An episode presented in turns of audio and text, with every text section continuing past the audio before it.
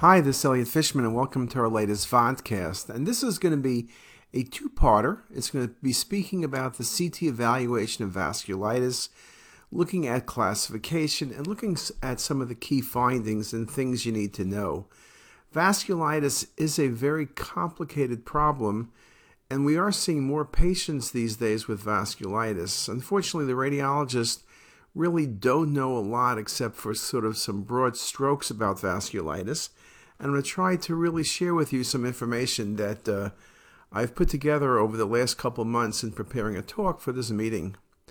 Now, when you look at some of the articles and some of the basic terms, vasculitis is a systemic disease characterized by the non infectious inflammation of the blood vessels. The cause can be primary or secondary to an underlying disease. The precise pathophysiology of idiopathic vasculitis is unknown. Therefore, classification is based on vessel size, large, medium, and small, and variable. Large vessel vasculitis predominantly involves the large vessels, like the aorta and its main branches, but can also affect medium or small size vessels. In variable vessel vasculitis, any vessel can be affected, and no type of vessel predominates. Now, when you look at where the vasculitis classification comes from, it comes from this Chapel Hill Consensus Conference that was done first time 1994, and many updates have happened. And it's really this um, conference that really has the nomenclature that everybody uses. So if you really want to keep up to date, just make sure you're keeping up to date on this Chapel Hill consensus. So I'll just take part of what they say. You can read the entire thing on your own time.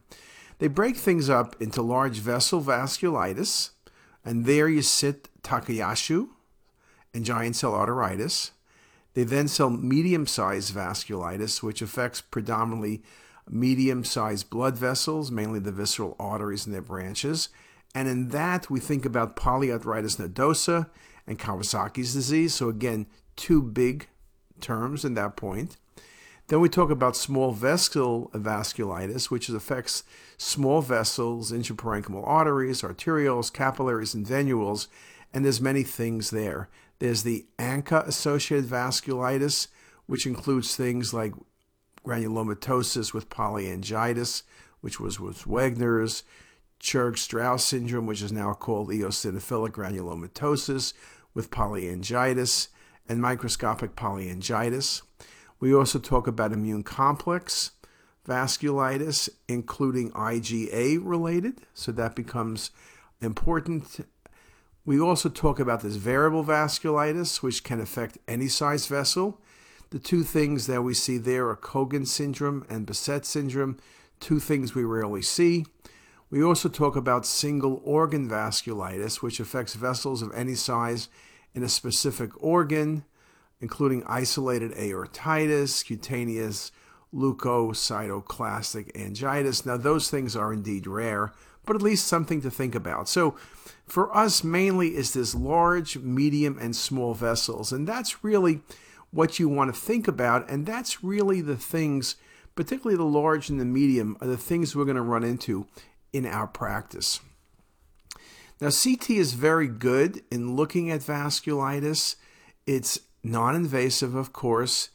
It can define the extent of disease and it could show you changes following therapy. It looks at the range of vessels. Uh, it can be very helpful in looking at the differential diagnosis, also looking beyond the vessels at the various organs. So that becomes very important, as I'll show you. In terms of CT technique, typically arterial phase alone is all you need, about a 30 second delay. There's sometimes, particularly when we want to look at the other organs, like in polyarteritis nodosa, you want more information about the kidney. Then venous or occasionally delayed phase imaging will be necessary. 3D mapping is important because looking at vessel disease only on axial imaging can be very limited, particularly in areas like the arch and in branching off the mesenteric vessels. So 3D mapping, MIP, is particularly helpful but volume rendering and cinematic rendering also very helpful. And again, as I mentioned, multi-phase acquisition can be valuable. And here's just a good example making the point. I'm showing you several MIP images and a cinematic rendering that when you're looking at a case like this, which is polyarteritis nodosa, The original interpretation did not suggest these multiple small aneurysms, which are extremely obvious in the kidneys, in the splenic artery, in the SMA and its branches, because they were little dots which no one really understood. It was only when we did the 3D that we could make a very specific diagnosis. So let's look at some things. Giant cell arteritis. It's a form of large vessel vasculitis, so it's GCA. It affects the aorta and its branch vessels. It commonly affects carotid, vertebral, and temporal arteries, leading to the characteristic temporal headaches, which is often the key for the diagnosis. It predominantly affects female patients who are older than age 50 and is more prevalent in Western countries as opposed to Takayasu's aortitis. Giant cell arteritis is the most common form of vasculitis in the elderly. So it's very important to remember it's a disease of older patients, the vessels particularly off the arch. And it's important to diagnose because it can be treated with immunosuppressive therapies as well as corticosteroids. And so, if you can intervene early, you can change the course of the patient's disease. We used to always say temporal artery biopsy was the gold standard, and it in fact is, but imaging now can give you similar information. And particularly in older patients, you want to do as little as possible, yet get the right diagnosis. The American College of Rheumatology requires at least three of the following to make the diagnosis age over 50, new onset localized headache, temporal artery tenderness or reduced pulsation, elevated uh, ESR over 50 mm per hour, and abnormal arterial biopsy. Again, you need three of those, so you don't necessarily need a biopsy. CTA can evaluate the mural thickening, stenosis, and aneurysms of the aorta and its branch vessels sensitivity of over 73% and specificity of 78% diagnosing giant cell arteritis. So it works out very, very nicely. It's the preferred non invasive imaging modality to monitor changes in aortic aneurysm morphology over time. Now, MRA can be used as well, but CTA tends to do better. Now, a number of different articles. Here's an article by Barty Large vessel vasculitis is the most common form of primary vasculitis, uh, consisting of GCA, Takayasu's, and idiopathic aortitis. Early diagnosis is critical to intervene and prevent complications, including stroke. Uh, it, this article also mentions the variable uh, imaging modalities that can be used and also how PET CT is becoming uh, even more valuable looking at many of these diseases, looking at degree of activity, and looking at response to therapy. Some examples here's a nice case of giant cell arteritis. You can see the thickening of the innominate, you can see the thickening of the subclavian artery, which you really appreciate, particularly as you go to the coronal view. There's the left subclavian with the extensive thickening and narrowing of the vessel. And here it is again from a sagittal view. There's the thickening of the left subclavian and the narrowing of the vessel. Very nicely seen there. Here's another example of giant cell arteritis. You can see the soft tissue thickening of the abdominal aorta. You can track it downward, and it also involves the common iliac arteries. You can see it very nicely on the coronal perspective. And you can see when you do 3D volume rendering the narrowing of the aorta down to the bifurcation by this infiltration, this giant cell arteritis. And here's just a few more images showing that very nicely as well. Now, the differentiation imaging between giant cell and Takayasu's can be difficult. Again, giant cell is older patients and it's females and more common in the Western countries. Skip lesions are also more common with giant cell. Now, the second large vasculitis, large vessel vasculitis, is Takayasu's. It's also known as aortic arch syndrome or pulseless disease, idiopathic inflammatory disease that predominantly affects the large vessels, such as the aorta, its major branches, and coronary and pulmonary arteries. It's characterized by a panarteritis affecting all three layers. One of the things about Takayasu's compared to giant cell, it occurs worldwide but more common in Asia. It's predominantly women by greater than 7 to 1 ratio. And you can see when you look at the American College of Rheumatology criteria, age is less than 40. Remember, giant cell was over 50.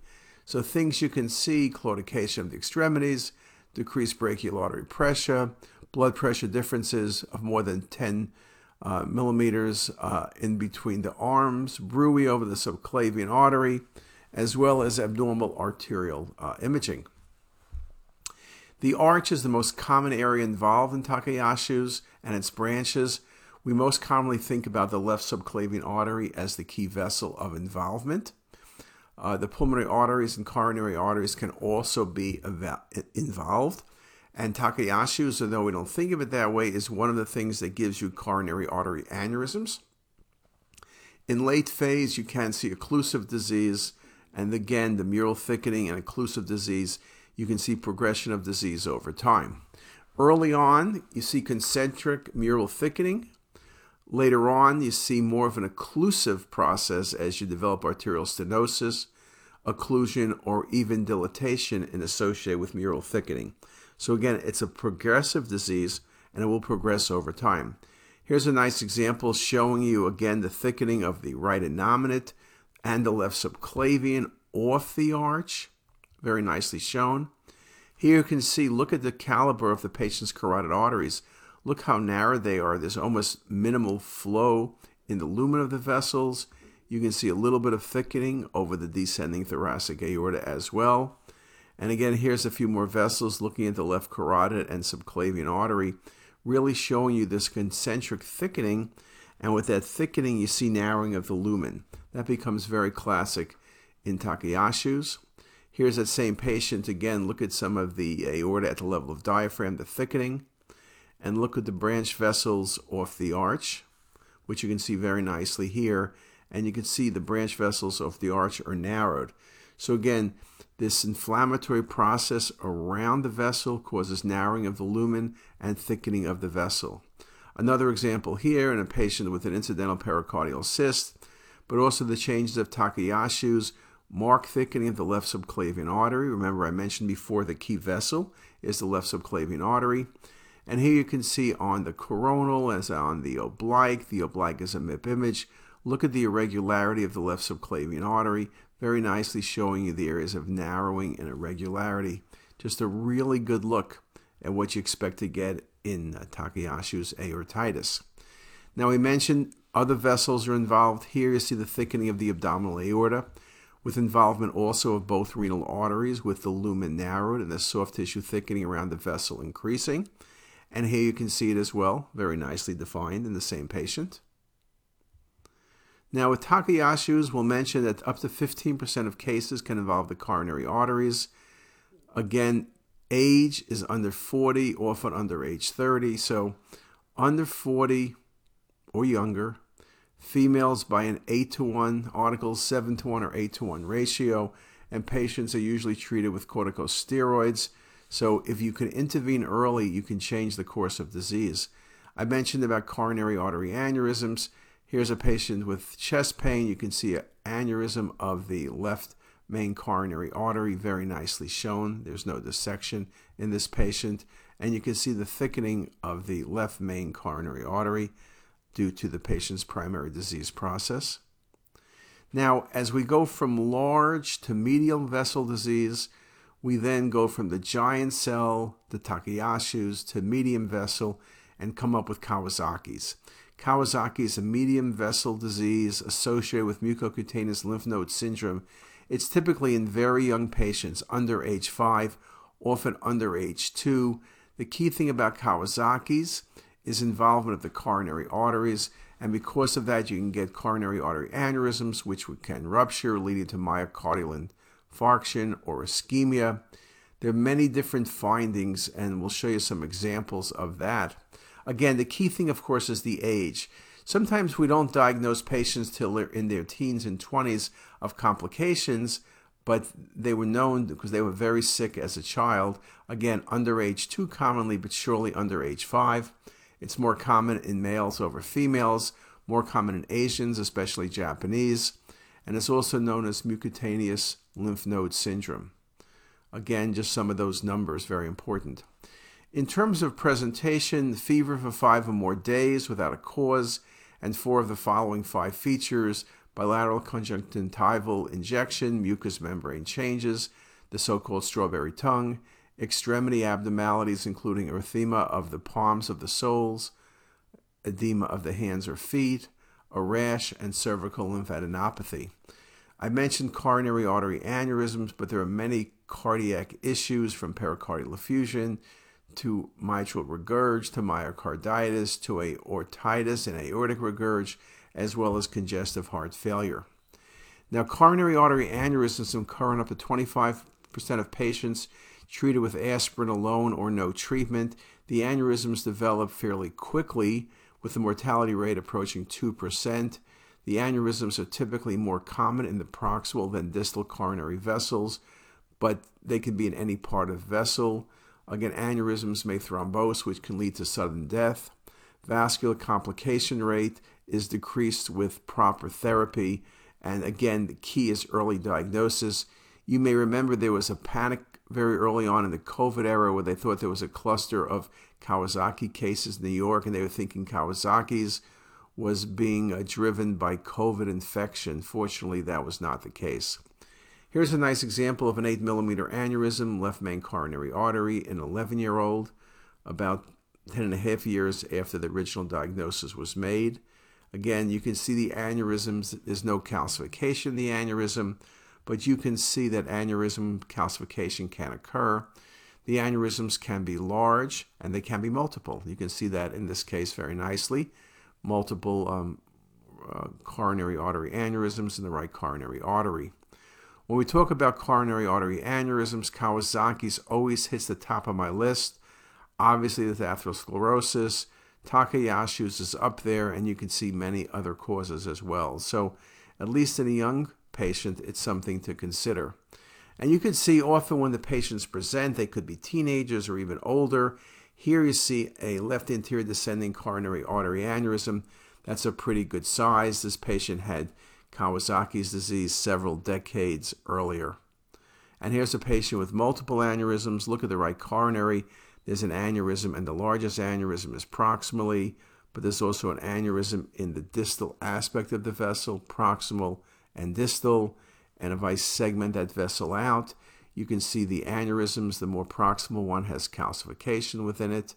And you can stretch the vessel out very nicely, showing you the multiple coronary artery aneurysms uh, in this patient with Kawasaki's disease.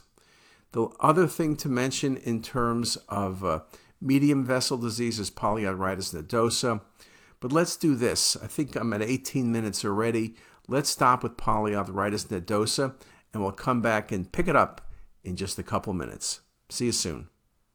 If you like this video, make sure to subscribe to the CTisus YouTube channel. You can also visit us at ctisus.com for even more videos, plus quizzes, pearls, protocols, and oh so much more. We're also in the App Store and have well over a dozen apps for iPhone and iPad, all completely free. Thanks for watching.